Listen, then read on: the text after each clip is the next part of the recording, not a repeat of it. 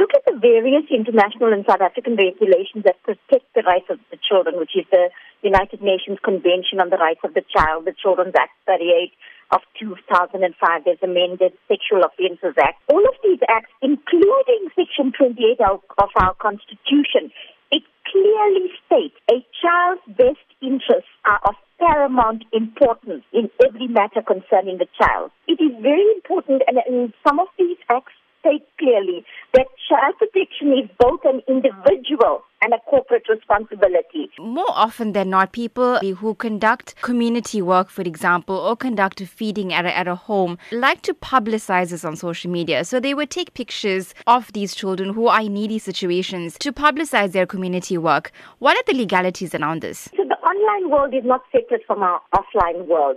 The law applies in everyday lives and applies on the online world as well. South African law is very clear that when publication occurs, every single person who is directly or indirectly responsible for the publication can be held legally liable for it. With the stories that Newsbreak has been reporting on, there obviously is an advent of sexual exploitation, specifically online, and obviously trafficking of young children who are used for the wrong reasons. Taking that into account, then, what risk does this pose for the children who are in those pictures? Most of these people are using, supplying the full names of the child or at least partial. The images are very clear. Organized syndicates, they will be able to easily know where the child is to plan whether it's an abduction, human trafficking.